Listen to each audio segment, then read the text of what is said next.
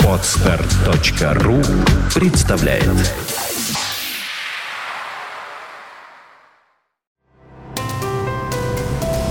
Здравствуйте, уважаемые слушатели! Редакция сайта бухгалтерия точка ру подготовила для вас обзор самых обсуждаемых новостей недели с первого по седьмое апреля.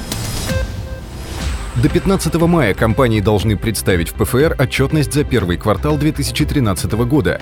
В пакет документов включены новые формы эр эс вэ один и эс зэ вэ шесть четыре, а также опись сведений по форме а дэ вэ шесть два. Подробно о новых формах расчета и персонифицированного учета на сайте бухгалтерия точка ру. эф эн эс России предложила новую форму универсального документа, объединяющую накладную и счет-фактуру. Такая инициатива позволит бухгалтерам признавать расходы и принимать к вычету эн дэ эс на основании одного документа. Проект нового документа размещен на сайте ведомства. Налоговики приглашают всех желающих обсудить этот проект и внести свои предложения. Предприниматели не могут уменьшить стоимость патента на сумму уплаченных страховых взносов. Это касается предпринимателей как с наемными работниками, так и тех, кто платит страховые взносы только за себя.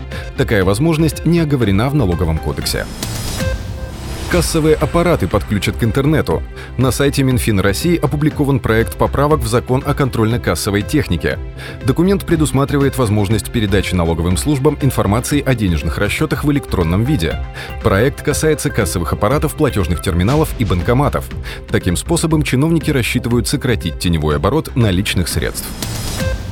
Налоговая служба разработала новый интернет-сервис «Уплата налогов физических лиц», позволяющий гражданам оплатить налоги, не дожидаясь налогового уведомления. С помощью онлайн-сервиса можно сформировать платежные документы на уплату авансом имущественных налогов, налогов на доходы физических лиц, а также штрафов за несвоевременную сдачу декларации три эн дэ эф эл. Новый сервис позволяет оплатить налоги в режиме онлайн через один из банков-партнеров, заключивших соглашение с эф эн эс. От уплаты алиментов на детей уклоняются один миллион семьсот тысяч россиян. Об этом сообщила вице-премьер России Ольга Голодец.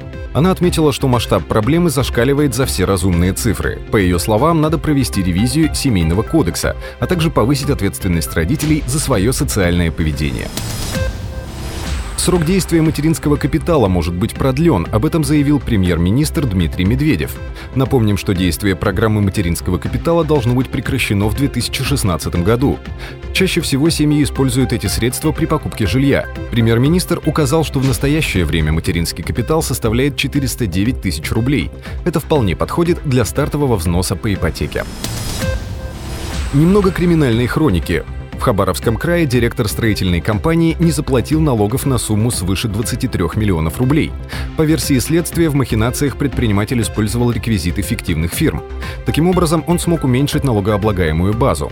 Полиции удалось собрать достаточно доказательств, подтверждающих вину коммерсанта. Отметим, что мошенник полностью возместил ущерб. На этом мы заканчиваем обзор важных событий за неделю. Самые актуальные новости вы всегда сможете найти на сайте бухгалтерия точка ру. Спасибо, что вы были с нами. Слушайте нас через неделю.